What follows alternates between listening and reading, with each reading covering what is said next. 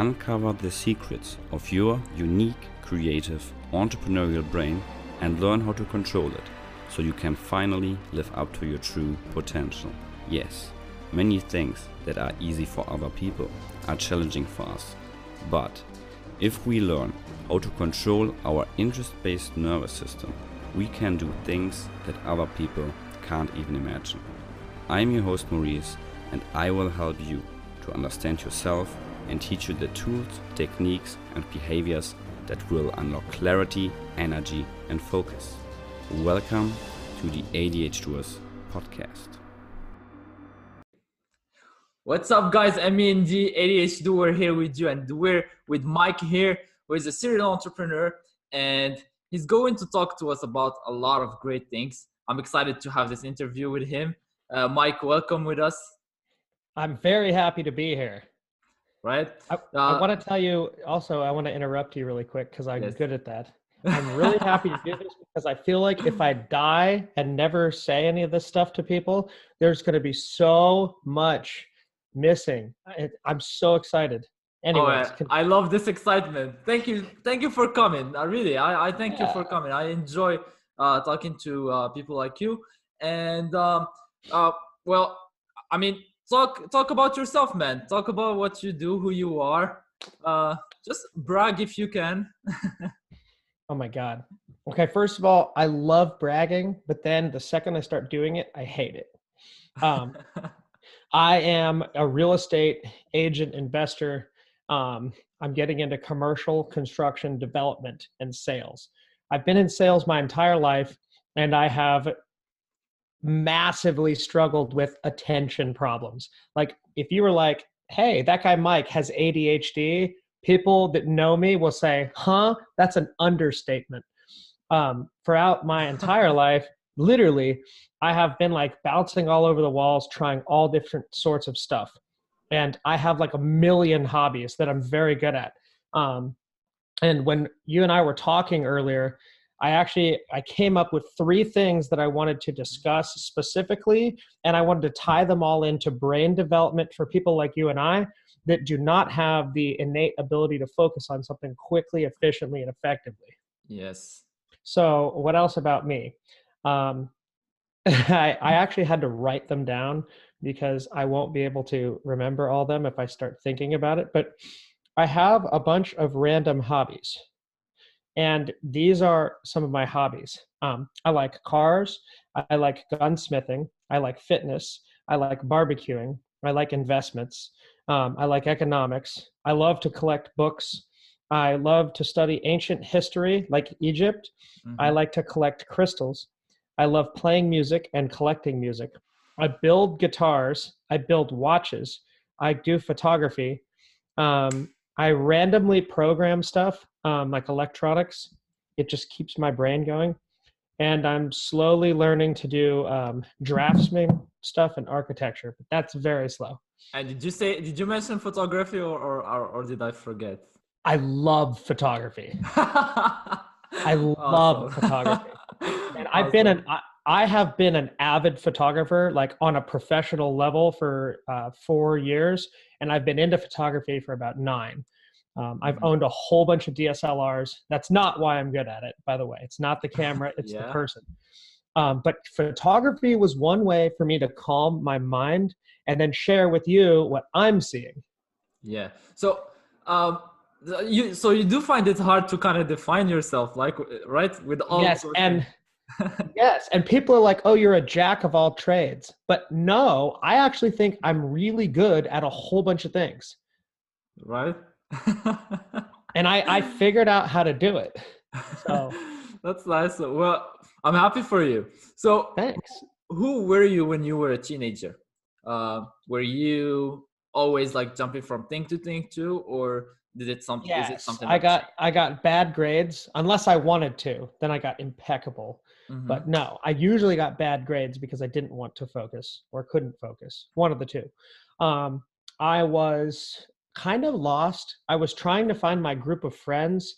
Um, I have different hands than most people. So my pointer fingers are much longer and my other fingers are shorter and the Mhm. joints are funny. So a lot of kids picked on me when I was little. They called me all sorts of names, and I didn't really feel very well accepted. And uh, usually I was friends with like the runts or the outcasts or people that also got picked on. You know, school, I actually, I didn't go to school. I was homeschooled. And because my mom probably saw this, but I made friends in sports and I did Boy Scouts and community activities and swim team and this and that. And so I was always, and classes, I took different classes, but like I was never actually in school. So who was I was a teenager? I was very, very, very creative. Um, I liked to build things. My parents um, were really cool about letting my mind wander. Um, mm-hmm. I could build like a two stroke engine on a motor scooter. I could build one like top to bottom by the time I was 13. And like most 13 year olds I know can like barely use Instagram. I'm and kidding, I, but you know. I don't even know what this is, by the way. What this oh, is? it's a it's a motor. It's like a small motor with one piston, usually. Mm-hmm. Yeah, one piston, and it's the it's the the one you hear on a chainsaw. Yeah. so, um, I was also into science a lot when I was a teenager, and I also went down a bad road of uh, partying and drugs, and um, hanging out with the wrong people how long did it take? How long did you spend uh, being in this bad road? And I also was addicted to smoking cigarettes. Um, the bad road took me about seven years. Seven years. Seven from, years. From from from which age to which age? Probably uh, maybe eight years now that I think about it. Uh, it took me from about 17 and a half to 26. Right. So right around there. You would define yourself as a late bloomer, right? Because not, did something happen before you stopped like using all of those drugs, etc. Or well, let me tell you this. Even though I was doing those things, I was still creating and I was still ah, okay. Um, I was still working. I made a lot of money. Like I had really cool business ideas. I was doing a lot of good things, but I was just, I think I was running from who I am, from who that I believe that I am and who I wanted to be. I was running from that. And I think I was trying to use substances like alcohol and drugs to numb the pain. And really, what I found out was that was just an inner hurt that I didn't want to deal with. Like, I didn't want to face what was consuming me. Mm-hmm and therefore I was a slave. So to myself, which is crazy. Yeah, I mean, man. I, by the by the way, addiction it's uh it's a persistent pattern that I'm seeing in my group. I mean, a lot of people are uh, have yeah. have gone through this this period. Uh, well, it's true. Before we get off the um, interview, I want to tell you my step-by-step process on how to overcome smoking. So really? talk remind me. Yes, I have a yes. whole process and it works. Okay, it let me write it write it down. Write that, yeah, because let's go over that. I've been trying to quit for so long, and then I finally figured out. And now, like, even if I want to go have a cigarette, I could. But most people that do that they break and then they have to go buy a pack and they go right back into it because their brain has a whole power or a whole like slew of mm-hmm. habits they have the habits right there and it's like as soon as they get back into one it's like when the water you know water goes through dirt right it digs the dirt deeper and deeper and deeper and it's like a canal and as yeah. soon as they start pouring the water boom just goes right into it so tell us, the, tell us this process let's let's let's okay uh, we'll go right in. okay so Smoking is several things. It's a mental and a physical addiction. The physical addiction is not as hard to get over as you think, but yeah. it's not easy. I smoked for 10 years. Okay, heavy, heavy cigarettes. It's not easy. I'm not discounting anyone, but I will tell you at the end of the day, when you look at yourself in the mirror and you say, I do not want to be a slave to this stupid thing, you can start. So when you get to that point, here's the steps, and then here is why they work. Okay, so you are addicted to something mentally because you have neural pathways that fire every time you do something.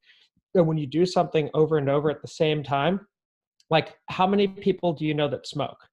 Um, practically everyone. Okay, so they smoke when they're happy. They smoke when they're sad. They smoke when they win. They smoke when they lose. They smoke when they get a break. They smoke after they eat. They smoke when they wake up. They smoke after sex. They smoke before bed, and on and on and on. Every time you do something like that consistently, you build a habit in your head. Yeah. Okay. You could call it a hypnotic rhythm you give yourself. You're under Mhm. your own spell. So Yes. when people say, "Oh, I quit, I go cold turkey," and then they start again, that does not work. Uh, it works for some people, but most of the people it does not work. Especially not people like me. Mhm. Maybe you too. Here is how you do it. You start by breaking one habit: the morning cigarette. You might say, "Why? Why?" You start by just breaking only the one. And once you've consistently, probably for 30 days, broken the first cigarette, then you go to two. You, you stop your 10 a.m. cigarette. Now you have done the first two and you're not smoking till maybe lunchtime. And you smoke that's that's absolutely genius man so you kind of uh, break those those uh, those habits that form when when you for example when it's the morning you kind of think what's missing right now it's my cigarette so you, you you gotta identify when you usually smoke and then break them down into periods You break them down. And let me tell you why that works. Because once you break two, now your brain has a new habit. And the new habit is beating the old habits. Mhm. Whoa, think about that for a second. You have the Yes. new habit of overcoming the old habit because every time you fight yourself in your head, your brain goes, "Ugh," like for a bit, right? Your body wants it, this, that, and the other thing. But once you tell your body no, once you tell your head no, once you tell your cigarette and your lighter no, you program. So now you do it two times and you start programming the new habit of saying no. And once you get all the way through the day to when you finally stop, you have now overcame the habitual pattern of the addiction which Yes. this is not this is a little bit science based and a little bit uh, feeling based and a lot of bit experience based you know i, I kind of know how the neural pathways fire you know what i mean you have the the transmitters and the Mhm. receivers and they just go like this a whole bunch of times and, and then they get more and more and more um, ingrained they get more deeper as they go yes so, yes, that is my process. And you can translate this process to studying, to focusing, um, and to uh, working out, to discipline. Take notes, guys. Take notes. So- so, so um, I mean, how how important did you? Uh, because you men- mentioned you were homeschooled. How how important do you think that was for you, or or or do you think it, it, it was really beneficial for someone with ADHD? I think I wasted most of my time at school. I was just sitting and I asked myself, could I be doing something more productive right now? I ask this question like a lot of times to myself. Well, let me ask you three questions. I want you to answer these dead honest. Okay? Yeah. How much smarter than you is your teacher? Is a teacher? Is a teacher is just a person like you and me, correct? So are the teachers super super smart, or are they just regular people that have signed up to teach other people? Well, I mean, uh, I we cannot judge. I, I mean, they can be smarter in in the topic they're teaching me. Of course, I could be smarter in, for example, knowing about ADHD, and Sure. it's, uh, sure. it depends on the topic. Okay. So, but we can agree that every teacher is not a super genius. yes, of course, yeah. And I'm not I'm not dogging on any teachers for the record. I mean, a- a lot of them have been like super douchebags anyway. So Okay, well, we could say that too, but just for the sake of for the sake of this let's just say that teachers are good people that want to help that have dedicated their lives to teaching other humans how to do something okay and when you go- when you go to a class you follow a curriculum yeah. okay so here's my third question do you think do you honestly think that 40 people have the same learning process Of course not. Yeah. so I mean, the the mission of ADHDoers is creating right like different right curriculums Right. anyway. So let me bring the point home. So if people have different learning process, right? All Mhm. these different people, then what kind of ego do you have to possibly think that you can teach all these people a subject. And if you can't teach them all a subject, you are wasting their time. You are literally like a glorified babysitter. So let me tell you this homeschooling is super awesome, not just for ADHD people, but for overachievers, for special needs, for underachievers, you know, for uh, bookworms, for extroverts, introverts. It depends because, like, you have to have a parent or a tutor or someone that wants to teach you in the style and the way that you need to learn. So Yeah. if you have that, then homeschool is awesome. Absolutely agree. But you know what I mean? Just because I don't believe that humans are made to sit in a room and and equalize. You take the smartest people and you bring them down to this level, and you take the dumbest people and try to bring them up. And it's like it's a waste of time, I think. Yeah, So, I don't want to. I don't want to take my kids to school. Like I would be Yeah, like your I- mother. Right. Why? What? Why would you? You know, no, no offense. A lot of my friends went to school. My parents went to school, and my parents hated it. oh my god, my par- my parents loved it, and that's Oh, it was it was a continuous clash. I mean, of of no no, you will change your mind. Just wait until like you're 20. Okay, I'm 20. I didn't change my mind right now. yes, Oh. yes. No, I hear that. So Um, yeah, but I think homeschooling was excellent. To answer your question. All right. Well, I think it is it is true. So, uh, where where did you meet other kids though? How did you socialize? I mean, it was by uh, it was through sports or That is what everybody asks me. Uh, how did you meet other kids? yeah. I met other kids, the neighbors. See, when I was growing up, we didn't walk around like this. So when I was growing up, I had to knock on my neighbor's door and say, Hi, like I live down the street. Do you have any kids? I literally knocked on the door and said, Do you have kids? That's your first sales experience. Hell yeah, it is. What is my commission? My commission is a friend. Is a That is friend. the best commission ever. yeah. Did you really do that? Like you went there? All the time. all the time. Wow. all the time. Every time I drove home, we would drive through the neighborhood and I would see kids right there. And I'd say, Mom, stop the car. I'd walk up the driveway. Hi, my name is Mike Cimorelli. I live down the street. Like, do you have kids? Why not? You That's know, really cool. Like, so and I think that was normal at that time too, or Yeah. not. No, probably not that normal, but like they liked it, and then we um we would ride our bikes. Um, one of my first like That's- proud moments, we would. Uh, my dad bought me a shovel and a wheelbarrow and a pickaxe when I Mhm. was like nine years old, and I built uh, dirt jumps for Yeah. the BMX bike. Yeah, and so I had four neighborhood friends, and they would all come over to my house. They would just Play with show this. up, knock on the door Yeah. and then we would ride our bikes and we would jump and we would fall and break bones and you know it was fun. So um uh, has has anyone like turned you down when it, when you did this or something? Or was someone no one was rude?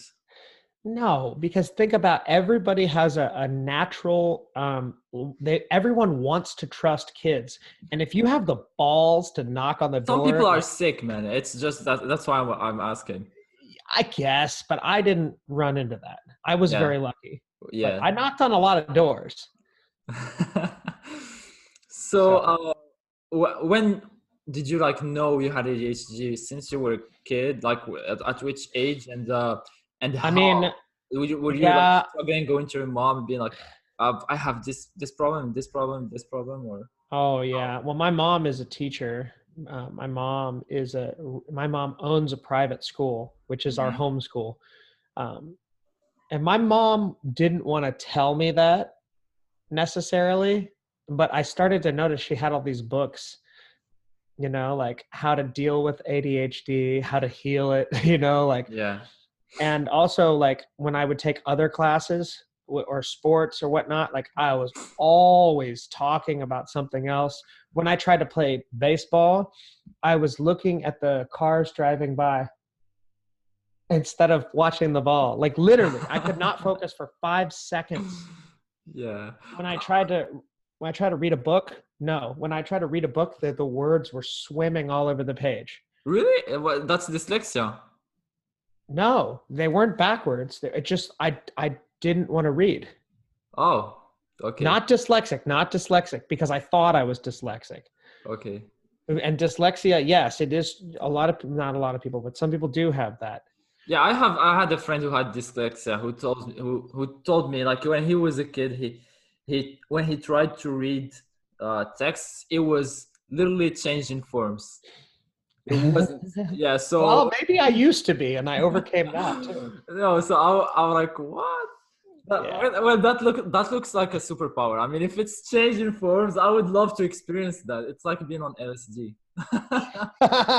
yeah. No. right? So, um, what were we saying, by the way? Did you finish your your sentence? yes, that's Okay. a good question to ask. so I asked you if you uh, when you did know you had ADHD. So you didn't tell us the, the age. Oh, I guess I didn't see. I still have it. Oh, um, uh, probably nine or ten. hmm Nine or ten. And this is also an uh, uh, when Was it? this is when Ritalin was just starting to be big in the United States. Well, was it like um, how did you take the news? Was it like okay, cool? Right now I can know how I function. This is really cool. Or were you not aware at this time and you were like, oh my god, I have a difference and I'm I'm gonna be. I, yeah, that's what I, w- I have a difference, but I nobody told me I had it. I just knew that I had a problem. Mm-hmm. No, but I've when you knew it was ADHD, were you like, oh my god, I, I have some something. This is gonna alienate me, or well, did you just? I tell. Well, I knew for sure I was probably 15 or 16. Okay, And so then, yes, the problem with knowing that or thinking that, I should say, is now I thought I have excuse. Yes, I this, this is exactly what happened to me. The now I was like, oh my God, I can't do it because I'm different, or I can't do it because my brain just does not focus. Yeah, but and- then something very interesting happened one year later. Yes. So I showed you my hands, right? Yeah. Um, I learned how to focus Oh, on playing guitar. yes. You told And I, this. I got really good at guitar. And I'm thinking about it right now. I'm like, whew. When I listen, Don't forget to play something for us. oh, I'll play something. Yes. You want me to? Yes, but finish your sentence Okay. if you so, can. So so we don't forget it. okay, that's okay. That's okay. I got really good at guitar. I mean, I was laser focused. It took me two years to learn how to play some shit that most people with a regular hand could play in two weeks. Like literally basic, basic, basic stuff. And but I had to over focus, laser focus just to figure. And then once it clicked, it clicked forever once that clicked, now I'll tell you, I understand the art of mastery. And there is a book by Robert Greene called The Art of Mastery that you should read. hmm And you probably heard of it. Yes. Anyways, once I learned to master the guitar, it still took me like three years. Um, but once I learned that I actually I focus on things that I love, I learned something about ADHD. I learned that people with ADHD have a predisposition towards being less agreeable. In other words, you might be not agreeing with a mode of information or a mode of, of teaching. Mhm. Ano- but that doesn't mean that you're stupid.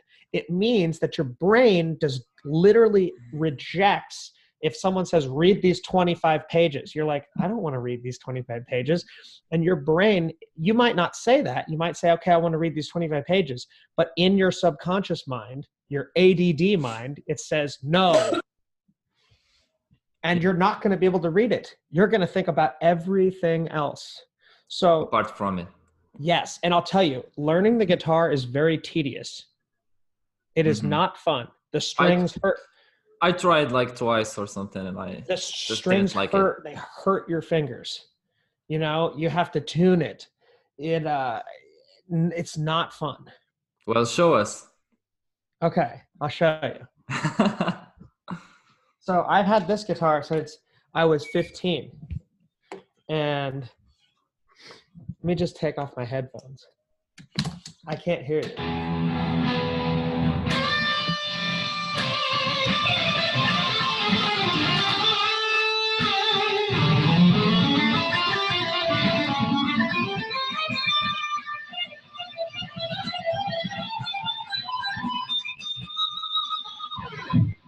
This is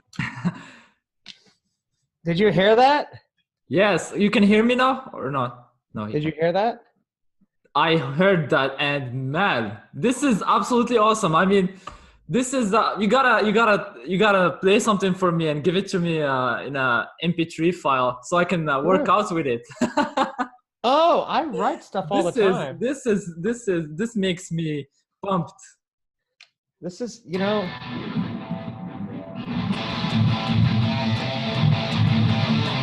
Holy shit, man!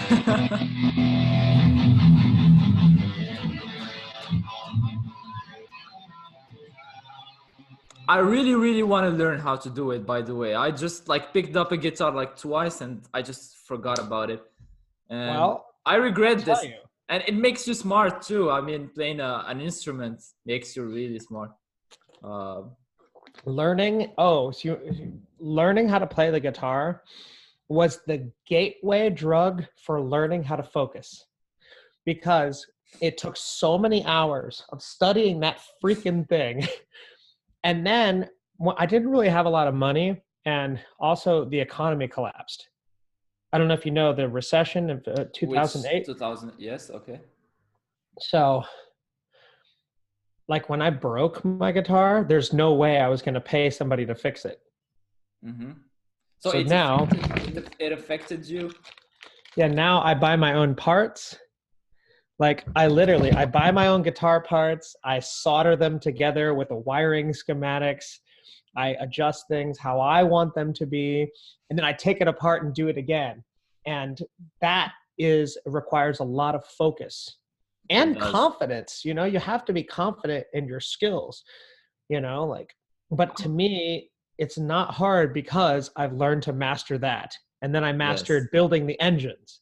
And I'll tell you that learning how so this is this key- that i wanted to share with everyone because if i die tomorrow and nobody knows this then people are going to still like be in the situation that i was in that hurt me so freaking bad and the, the key to unlocking add potential is learn something that you love like legitimately love Mhm. and get really good at it to where you're confident and happy and then keep doing that because now you have a transferable skill.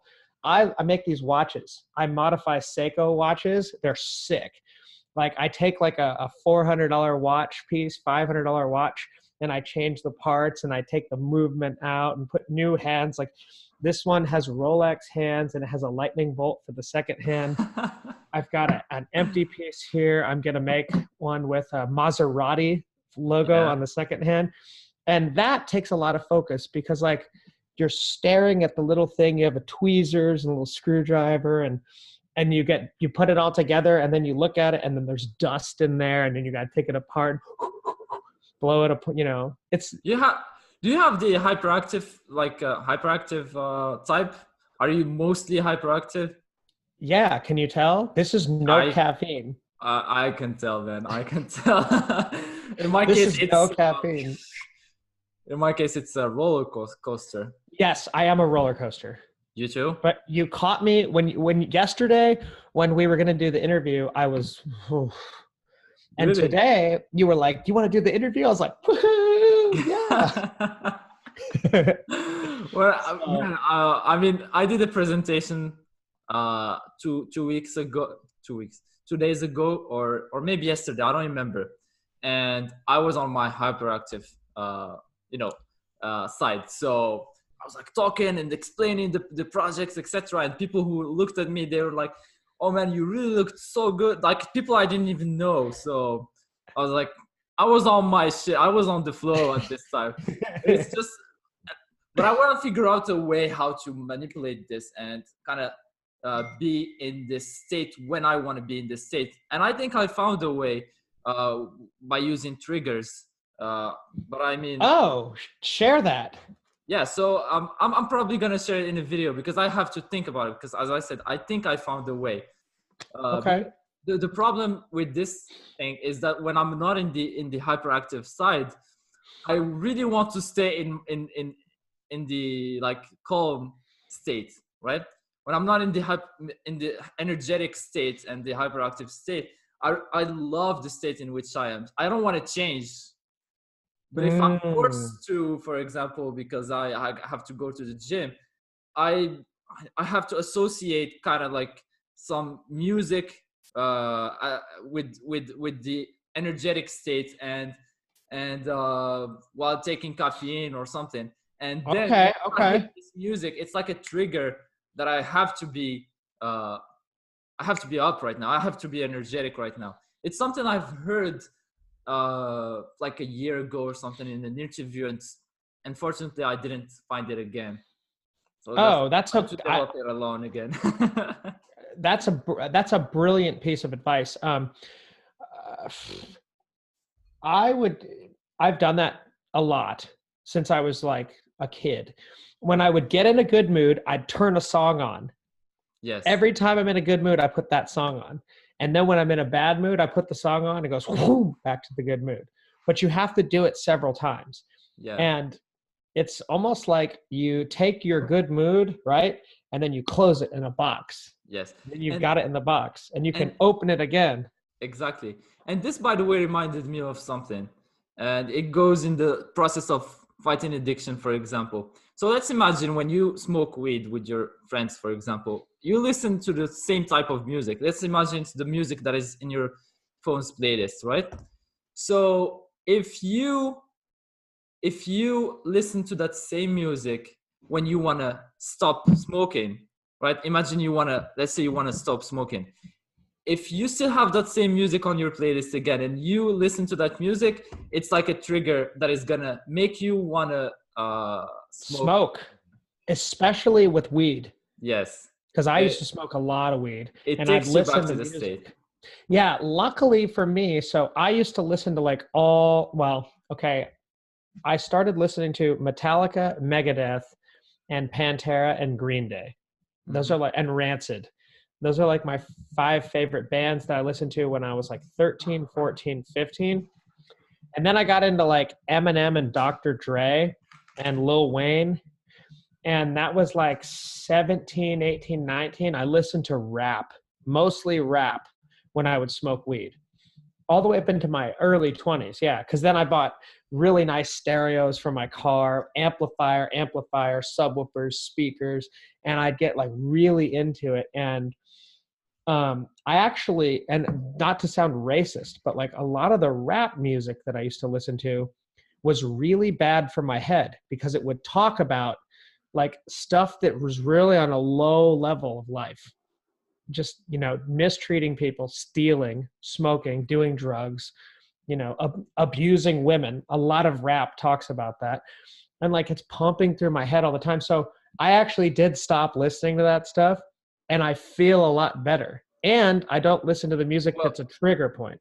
yes that input basically you're getting exposed to some information and now since your brain sees that information pretty much all the time that you know when i say information is it's it could be anything like when you listen to this music the the point of the music is an information so when you get exposed to this information pretty much all the time i mean your brain thinks that's the word that's the reality well if you were exposed to uh, let's solve AI. Let, let, let's create AI. Let's uh, let's solve hunger. Let's solve this and that. I mean, the people who have who um, whose brains are in this state are in a living in a way different world than those who only think about uh, drugs, uh, Right. gangsters, etc., killing people, uh, uh, scaring people off, being. uh, Can I don't can I tie that whole thing into what I said at the beginning of the interview? Yes. Okay. It's the same thing as hiding from your true self because the people you just said that want to solve world hunger, they want to create good things, they are doing what they are supposed to do. Like you could say it's your god-given gift or whatever. You are using who you really are in your heart in your mind and your soul. That is what those people are doing. Other people and i've been the other people are just going with the masses they are listening to what's on the tv you know it's called a program. They're being programmed. They're listening to what's coming out of the radio. They're following but the- exactly i mean we're we're all just following someone for those Well, who are solving the hunger I except- yeah yeah yeah but i Well- ain't following nobody if i can avoid it. Who do you listen to most of the time? What do you listen to in, in i mean you're following your role models basically that's what i'm saying ab- absolute absolute i'll give you absolutely absolutely Right. but i don't want to you're being inspired and who do I listen to? Okay, so I listen to several different podcasts. I like a guy named Matt Monero. Um, he has a podcast called You Need More Money, and he is a lot like me. And he's just like, he's always achieving something. So I really like him. He seems just like a chill guy. Um, I'm not really into like the Grant Cardone or the big guys. I feel like it's just a sales pitch 24 7. And also, my mind goes, loses the attention immediately. Um, I listen to books by Napoleon Hill over and over. The if you want to really calibrate your brain, in my opinion, to a high, high level, and I'll come back on this podcast when I'm making fifty thousand a month US dollars every Mhm. month, and I'll tell you exactly how it helped me because I'm on that road right now. yes But- Napoleon Hill, The Law of Success in 17 Lessons. It is like 900 pages and it's a big book. And that book is, I've listened to it once. I'm on my second listen. Second one is Outwitting the Devil. It is a non religious take on who the devil is. It's the negative side of everything and what it does to your head. And I'll tell you this when I woke up, you know, we were talking about. We were talking about the low end of the roller coaster yes I woke up late this morning. I stayed up too late. I could not freaking sleep. I woke up. I just was like, oh, I can't do this. I, I can't do my workout. I don't have the energy. This is not a good decision. Oh, I shoulda, shoulda, shoulda, shoulda. My mind was attacking me. I was in a low. I just want to lay in my bed and maybe watch YouTube, or I don't have to work because I own the company, so I, I could go in later, Yeah. whatever. And then I said, you know what? All of that right there is the devil. That's what it is. It's the bad. It's the negative. It's it's the, the whatever it is. You know, whether you're religious or not, we can all agree that negative shit is bad. Oh, yeah water is water water is water, right? Whether and poison water is poison water, right? That's that's it. Okay. So I tell you, man, I was in the low end of the, and look at me right now. And I'm just saying this because like after I ca- I write so instead of art in my bathroom, my I, I have a master bedroom and a suite here. My bathroom has whiteboards on both of the walls, and I write my five critical tasks for every day on the one, In the- along with in some the bathroom yeah, and I have Nice. positive notes. So while I'm brushing my teeth, shaving, whatever, I see the one, and then the other one has longer term goals. Like there's still things that I want to learn on the guitar. There is a large apartment complex I want to develop. There is this project I want to do. There's that. So that's on the one, and then the shorter term, like today, and then a quote is on the other one. And then in the bathroom, where you know you take a leak, I have another whiteboard right in front of you. So every time I go in there, there is four immediate goals staring at me in the face. And uh, maybe people don't need to do this, but I lose focus if I don't keep reminding myself of the positives and the things that I need to keep focused on. Yeah, I, my, in my case, I just forget. I mean, I, I could have, I could take a decision and forget about it. I could take like a critical decision, right, and forget about it to the next day. Yeah. I would write it, but I mean, I would forget about it. And when I say forget about it, it's like the this enthusiasm about it, this excitement about it, everything about it changes. Right? Gone. Yeah, yeah. That's why it's really important to write down. I know.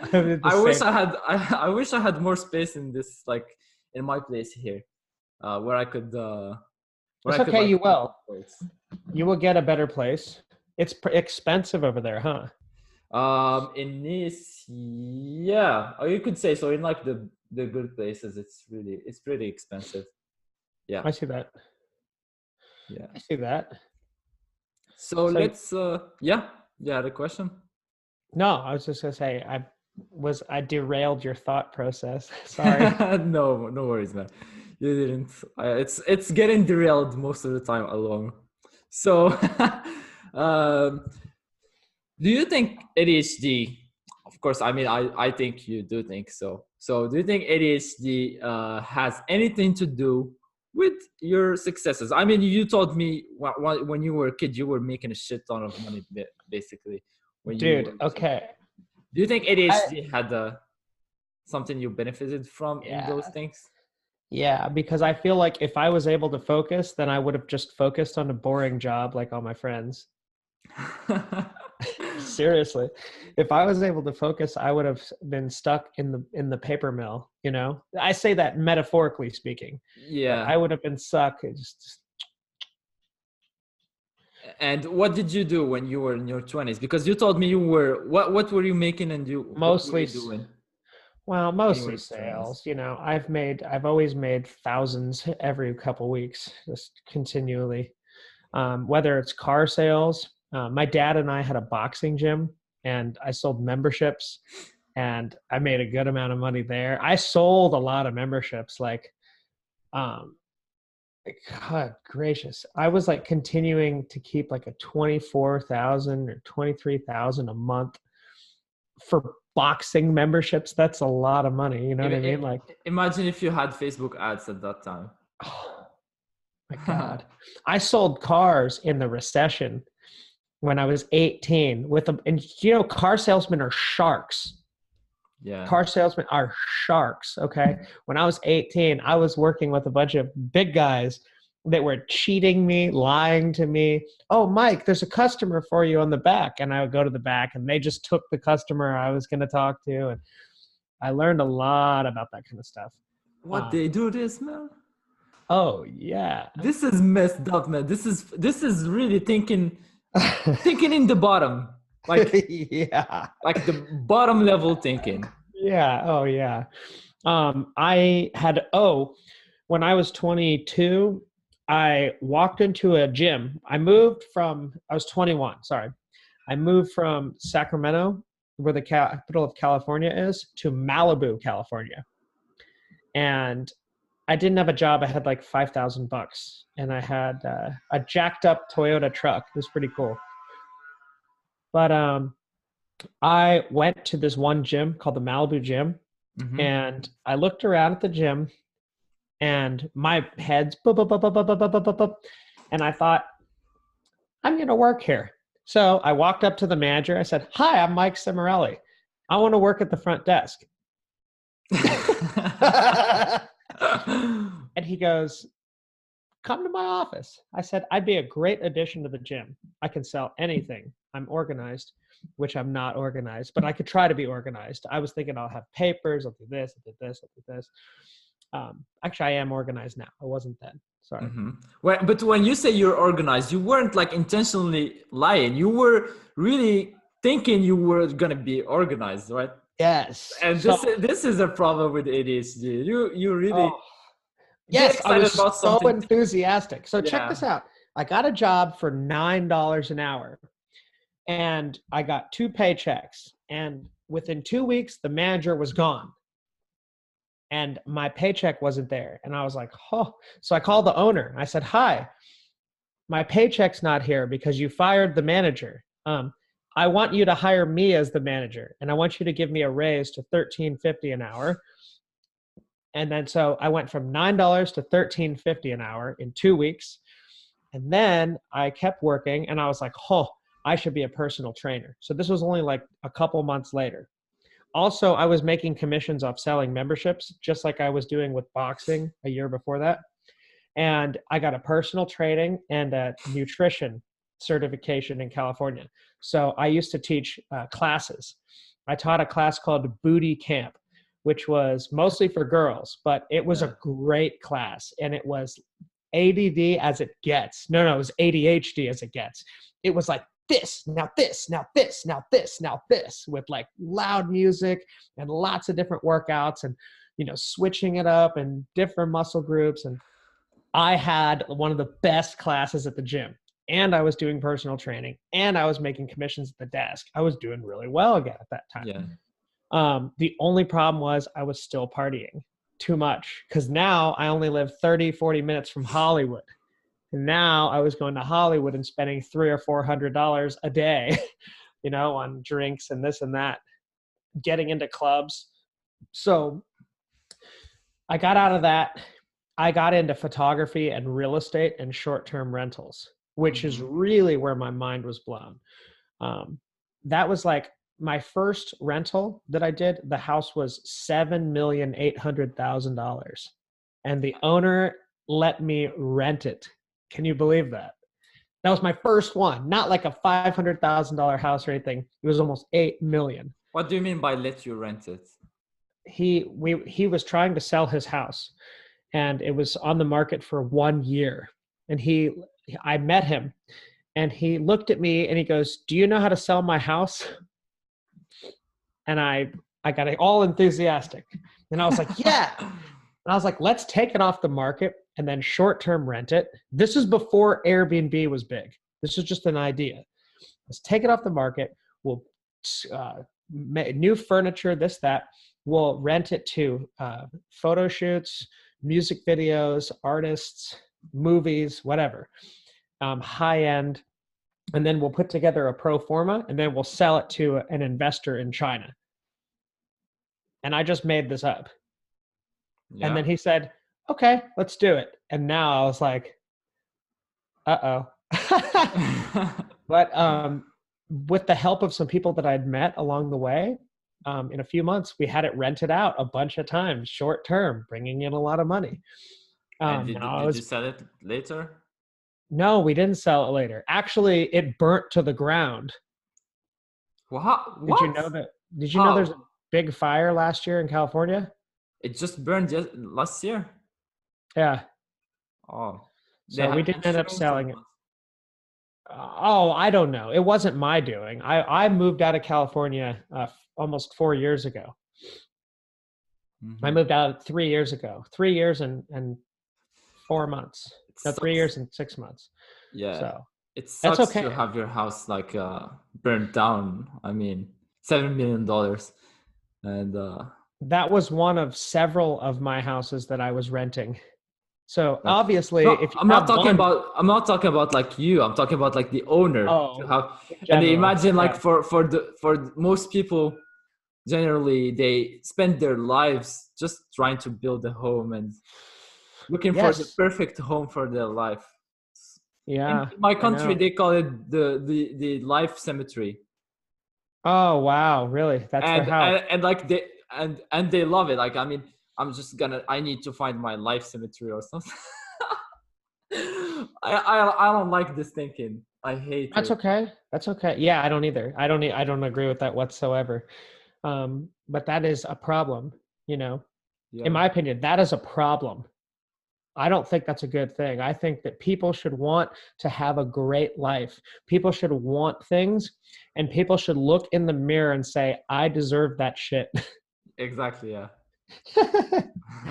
but whatever, that's just what I think. Um, so, uh, what do you think about uh, personal aware- personal awareness in terms of uh, the its importance uh, for ADHD entrepreneurs to run in their business and uh, and you know and learning about their adhd how much personal uh, do you think people should spend more efforts into developing their personal awareness?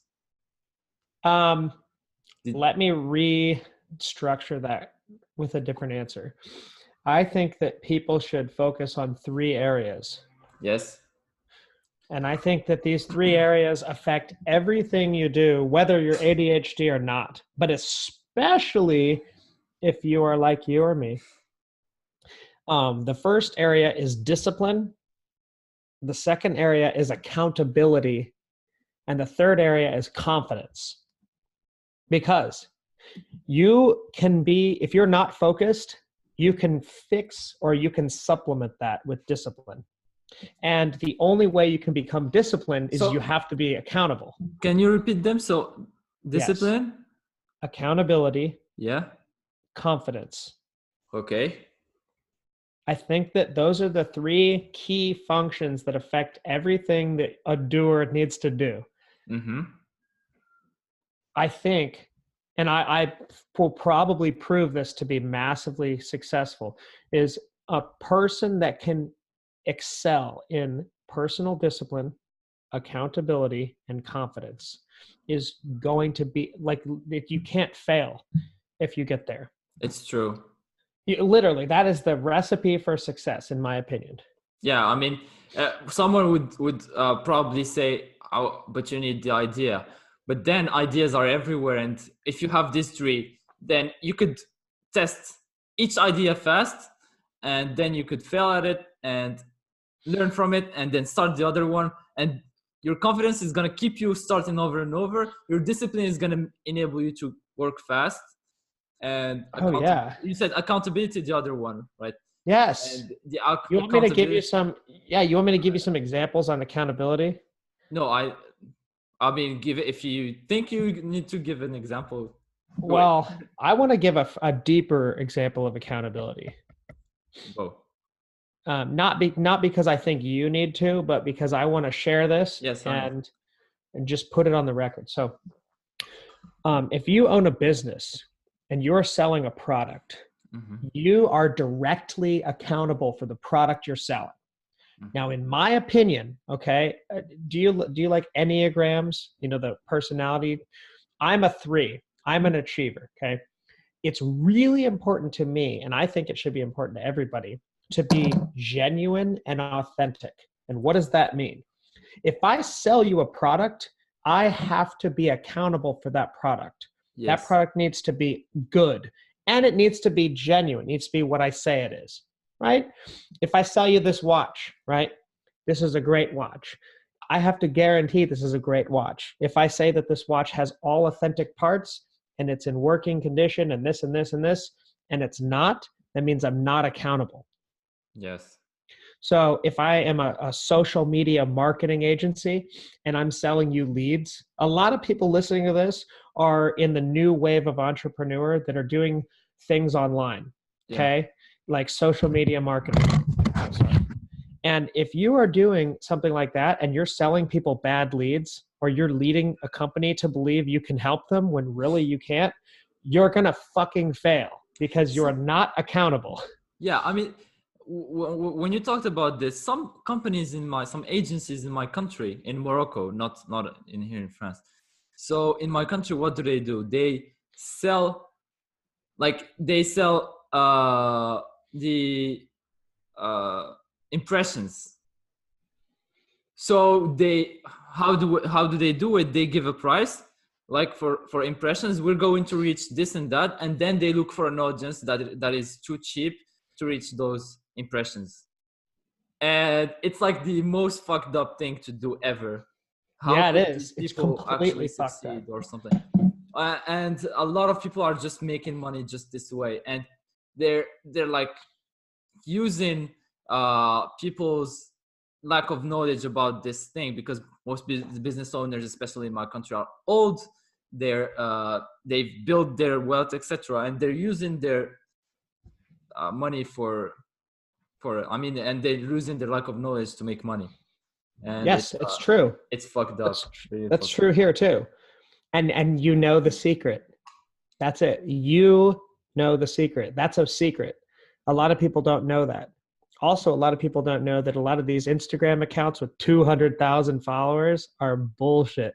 yeah Like they, get 100 likes or 3,000 likes or whatever. even if they d- get a lot of likes what and is that's their still bu- bullshit too. Yeah. that's still bullshit. Even if they get them, then what are the comments? and even if they're not fake what is your added value to people are you just here trying to pollute the, the society or are you trying to make a difference Yeah. And you know, that's a big thing too. Like, as somebody with a problem focusing, if I get on my phone and I start studying this, this, this, this, this, right?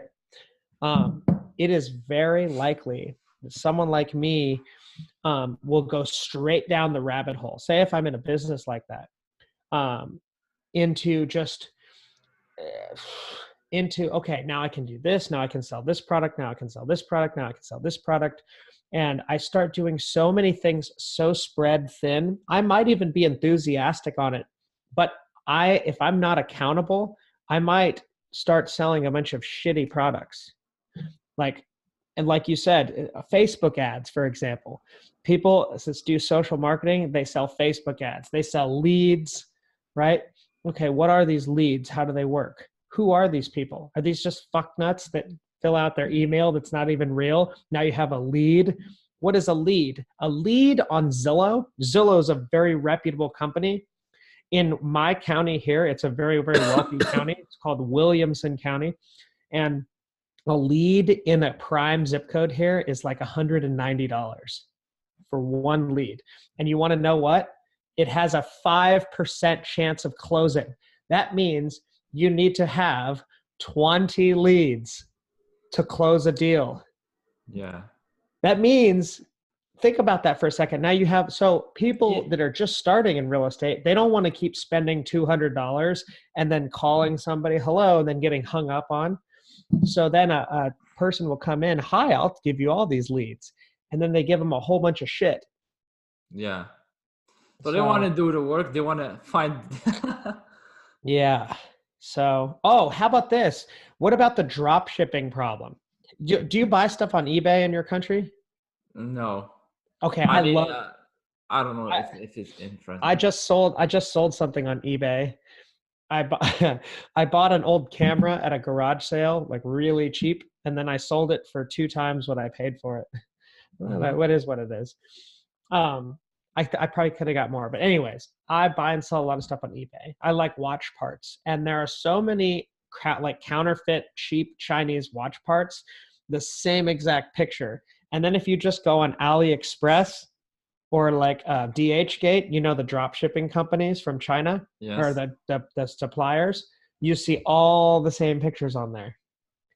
It's just, it's like a big giant. So this is because so many people are doing this, but I feel yeah. like there's a problem. I feel like it's polluting the marketplace. yeah, well, exactly. I mean, when you sell something that you know is not worth the quality is bad, uh, uh, I've I've made this mistake with a with a friend just a while ago where we tried to sell. Fortunately, no one bought it, uh, but uh, we tried to sell a machine, uh, uh, sewer machine or something like that, you know, for sewing.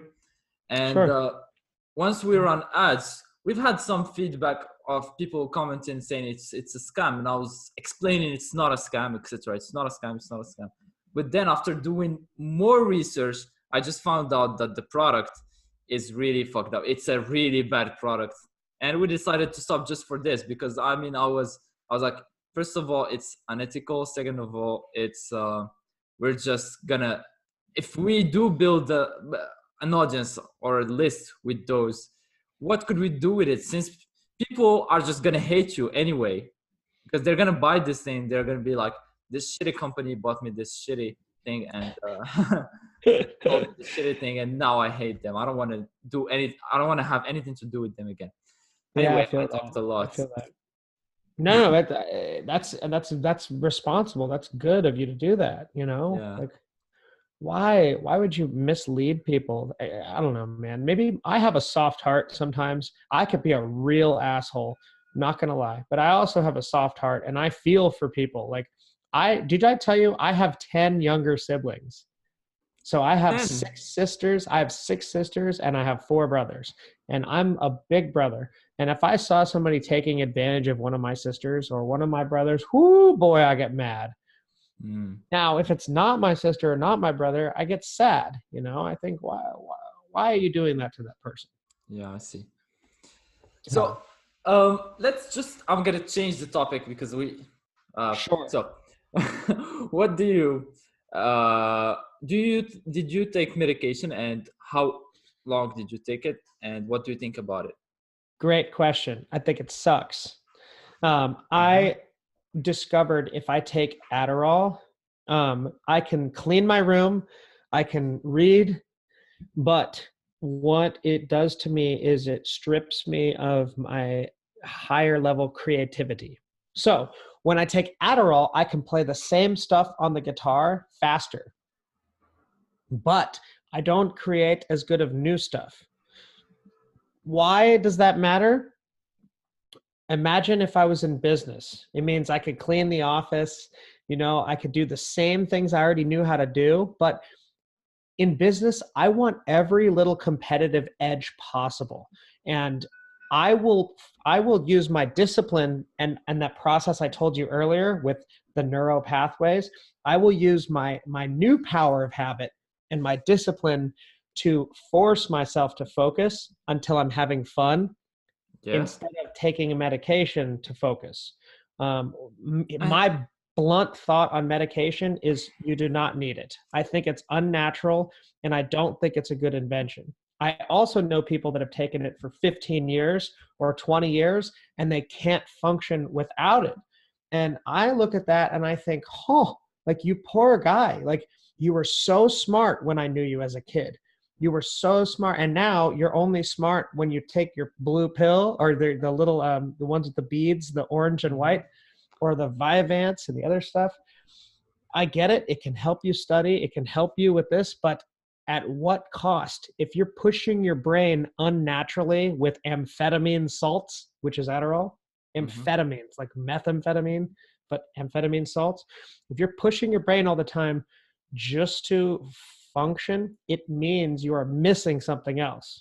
And oh, I think what, what happens too is that they forget they forget how they were really before medication and the only thing that stays is a belief that they were non-functional like at all mm. before so uh, this this happened to me and and you get this memory this uh, when you try to think about how you were before you kind of don't feel it because the only thing you you remember is is you, the last thing you thought about at that specific moment. So you kind of remember your anger about not being to, uh, able to function in a specific uh, uh, set, in a specific environment or in a specific situation.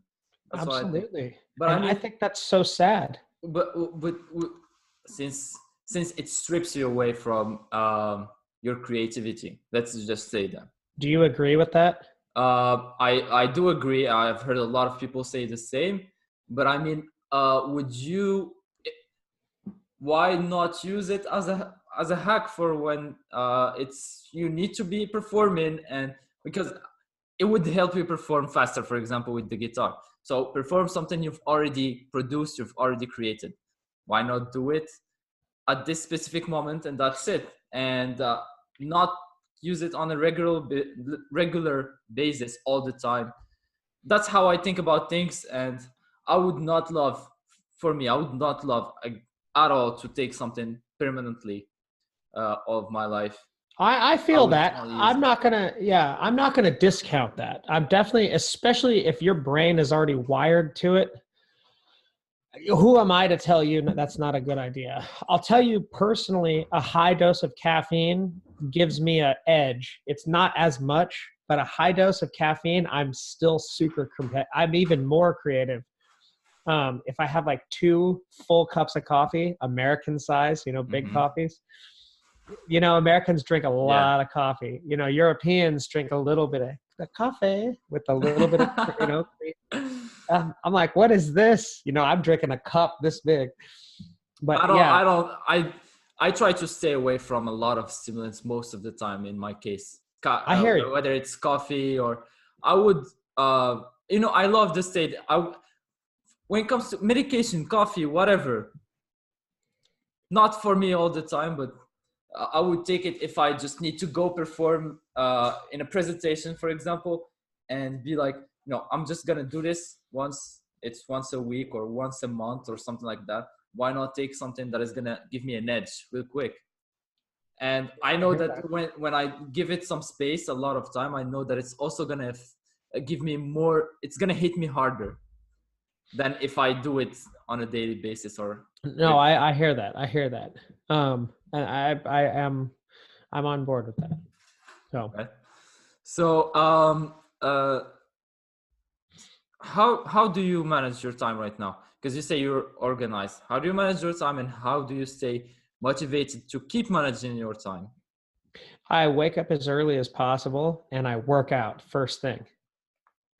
So I get my head moving and then I write down the critical tasks that I need to do for that day. Hopefully, I wrote them out the day before, but I write out the critical tasks. And the critical tasks could be like one, and then this, this, this, this, this, two, this, this, this, this, this, this, this, this, this. Um, I know that as long as I am furthering my physical health, my mental health, and my bank account, and then my family too. I don't want to leave family last. Family is very important. My family, you know, my relationships, as long as I'm uh, working on those four things, I'm doing good. So if I go to bed at the end of the day saying, okay, I put in a lot of effort, like I couldn't have done better, then I think that that's how I manage my day. I do not do well usually when I have a schedule this, this, this, this, this, this, 9 30, 10 30. I'm, I feel like a prisoner and I think maybe that's a problem, but I don't know how to fix that yet. So, how do I manage my time? I use yellow pads. You know, I write down the punch list of stuff and I do it. And then I get satisfaction of crossing it out, crossing it out. That's how I do it. How about you? Um, it depends. Okay. Actually, it depends. Sometimes I would have like I would just have a completely structured time of from this to that i would be here. From this to that i would meditate. From this to that i would pray. For from this to that i would i'm gonna i'm going to sleep or i'm going to read etc so it's really managed and uh other times i just want to be really really uh free and just do the things that i have to do in the moment in which i have to be doing them. Sure sure. Yeah so uh, my next question is going to be, uh, what's your hard, what's the hardest period you've been through in your company, man? Huh. Startup, always startup. I've started up several small businesses and failed, and some of they all made money, but I've started up several things and failed. You know, um, the hardest thing is is um, real estate is kind of like this 82% in my area of real estate agents fail in the first year. Mm-hmm. And most of the real estate agents that succeed are females. So think about how that I have a small percentage, so I know that. So my, my hardest thing was um, you know, you dive into something for yourself, either you have another job, you have a spouse that has income, or you have a bunch of money saved up. So luckily I had some money saved up. But then it started running out. You know, I, I got kind of dry on the deals. I actually went into another company in the middle of starting this company and then came back. You know, ADD, I guess. But um, the hardest period was the startup and to gain the trust and also to to gain the confidence. Remember, I said three things: confidence, discipline, accountability. I didn't have confidence. So, how am I supposed to walk up to you and say, Hi, mister, I'm an expert. I am exactly the person you need to talk to. We are going to have a great partnership and we are going to not only have an amazing time capitalizing on this sale, but your next investment is going to be so much better. Like, there's no way you're going to be able to say that if you're not an expert. And if you're not an expert, how do you get to be an expert if you can't do any deals because you don't have the confidence? I'll tell you discipline you read and you study every freaking day. It's a great up, fucking cycle, man. It's a that great, is it. That is that is, that is something. That is the best thing I've heard today. I I've heard this month.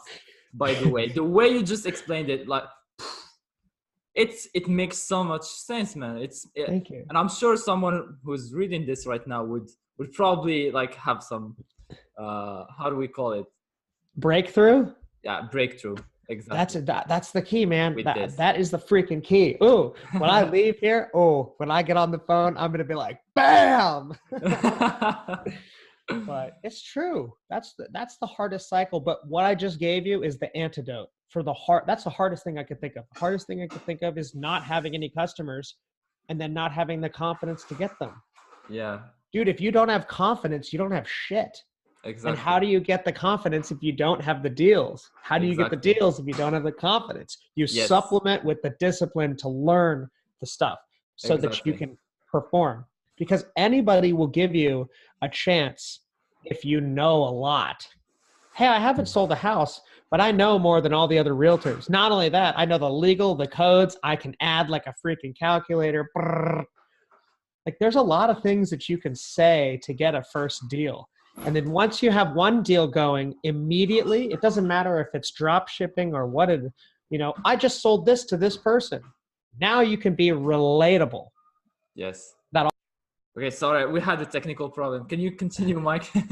Yes, no, I, my partner Chelsea um, for work is so freaking good. While we've been doing this interview, she has been doing exactly what I trained and what I've worked with her on. You know, I mean, she trains me on a lot of things. I'm not going to take that credit, but I have trained her on a lot of stuff, and she is on fire right now. your We're partner, like your romantic partner? or- Real estate partner, yeah, Okay. yeah. I mean, maybe we could be romantic. Who knows? so anyway. Maybe. long story. No, anyways. Um, Hopefully. it's it's uh dude, she's a freaking beast. She is like really, really, really revving up the engine. How? Um, okay, so we are shifting from residential to commercial real estate because one thing I love about investors is investors look at numbers. And what are numbers? They don't lie. They're just there. So when you're putting together a price on something, it's not about oh the kitchen is facing this way and the the the colors of the cabinets and ugh. no it's like you're going to buy this property with this much money and have this much output. Like i like that shit. So i've been i grew up in commercial construction. I didn't mention that earlier but my dad owns a commercial construction business. And in between all those other jobs i've worked for my dad and I've also done sales for them, and I've also done all sorts of different tasks from You- permitting and stuff. Man, you I know. I think for now you're the, the the guy who did the most things in his life. And then our next guest is gonna be a, a lawyer and she she she's doing acting at the same time. But I mean, and I was like, okay, this is this is some crazy thing. But now you, Mike, are the are- you are on the lead. Well, uh, you can tell the lawyer that I support her doing multiple things. yes, I I will tell her this. Tell her I support it and go, go, go. Yeah, So, anyways, yeah. Where were we before? You, the you were talking was- about the numbers. Uh, that was it. Yeah, yeah, that was that was it. So I'm gonna ask you then the next question. So tell us a little bit about your the beginning of the entrepreneurial journey. I'm talking about entrepreneurial and not your sales journey. Um, it started with sales. So it started with it's Yeah, based on sales. Oh yeah. The entrepreneurial journey started when I was 12 because my parents didn't want to buy me a mountain bike. No, they didn't want to buy me a PlayStation 2. And I really wanted a PlayStation 2. And when I was on swim team, remember I said I was on swim team? They had a fundraiser. And whoever raises the most money wins a PlayStation 2 and two controllers and four games. I was like, whoa. So I start going knocking on people's door and collecting like five dollars a door, right? Or two dollars, twenty dollars, whatever. And a lot of people say no, you know what I mean? Like I had to sell them on supporting the swim team. And it's easy when you're a kid because you're non-threatening. But also it's very easy to tell a kid no. So I would come back and you know, I was getting like a week away from winning the PlayStation. And um, one of the, I had like 300 bucks. I thought I was doing pretty good because most people only raise like 20 to 50 dollars. And this other kid, his parents gave him $500. And I was like, wait, yeah? No, not yet. Uh, 10 minutes. Okay. I got 10 minutes. okay. So, anyways, Um, story. yes. So I, um, I went door to door to door to door to door to door to door to door to door, and I increased the ante on my sales pitch. I even went back to some of the people, like if I saw the husband and I hit up the husband instead of the wife because I already hit up the wife, and I raised like a thousand dollars and I swooped that PlayStation, and that felt really good. So the next year, it was a mountain bike, a nice mountain bike, and I won that. I gave it to my sister. And the next year, it was a motor scooter, and I won that, and I kept it. And the point of this is, I got really good at door to door sales. So then I printed out on yellow piece of paper Mike's car wash, and I bought some soap and some wax and a scrubbing brush and a nozzle, and I went door to door and I gave them my flyer. I want to wash your car for ten to thirty dollars or whatever. So my first like really um, entrepreneurial venture was Mike's Car Wash. So I mean, now whenever you think about a project, the first thing you do is let's just see if if it's working. Let's just start with the sales, right? Um, no. The no? first thing I do now is I quantify what I've got. I, I make sure that I have a genuine, authentic, good product, right? Mm-hmm first thing I do is no sales. The first thing I do is I sell it to myself. I see. it, Yeah. Once I sell it to myself, I can't. I'm a ball of fire. I can't stop. Mm-hmm. That's how I work.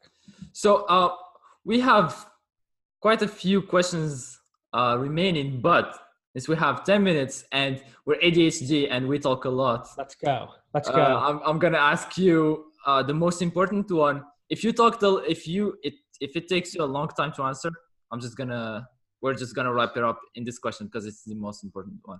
So, uh, just what works for you in terms of managing your ADHD, basically.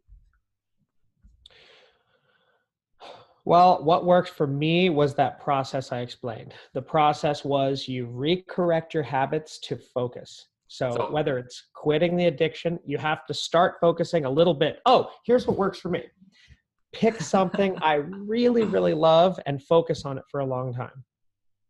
A lot. That's building. That's exactly the okay. Awesome. It's you pick the one thing you love and you focus on it and you become an expert at it. And Boom. then you and then you can change if you want. Yes, like you. you can change. It's very easy because now yeah. you know the process. You pick, you pick, you pick. You study, study, study. You try, try, try. And you achieve, achieve, achieve. Now you can sell, sell, sell. That's it. All right. And what would you tell those who adopt the victim's mindset because of their ADHD and who who use ADHD right now as the ultimate ex- excuse for anything? I know we're not. I'm not trying to bash anything by the way, anyone sure, by this. By the way, we've just all been there, and uh, we're talking about our oh, yeah. uh, our difference. So okay, I would say this find me on Instagram and send me a message. It's Mike Cimorelli Jr. M I K E C I M O R E L L I J R. Mike Cimorelli Jr. Send me a message, and I will tell you this again. You are not alone. You are not disabled. You are not affected as much as you think or people tell you. And you are special and you have the ability to focus and you have the ability to achieve great things if you take the time to become disciplined, accountable, and confident. Confident. Well, Mike, I think you uh, put it into the perfect words. Thank you, man, for uh, for joining us. And for those who want to find you, that it's just the same place, right? Instagram. Mike uh, Jr. Awesome. Yep. So thank you for this awesome interview and thank you, thank you for answering all the questions, man. And uh, you know what? Take care and uh, you go do you. all right, buddy. Over and out. I'll talk to you soon. Talk to you soon, man. Take Goodbye. care. Bye now. If I can do it, then you can do. Team together do. I've been going solo for all too long, and it's time, it's time to move on. ADH to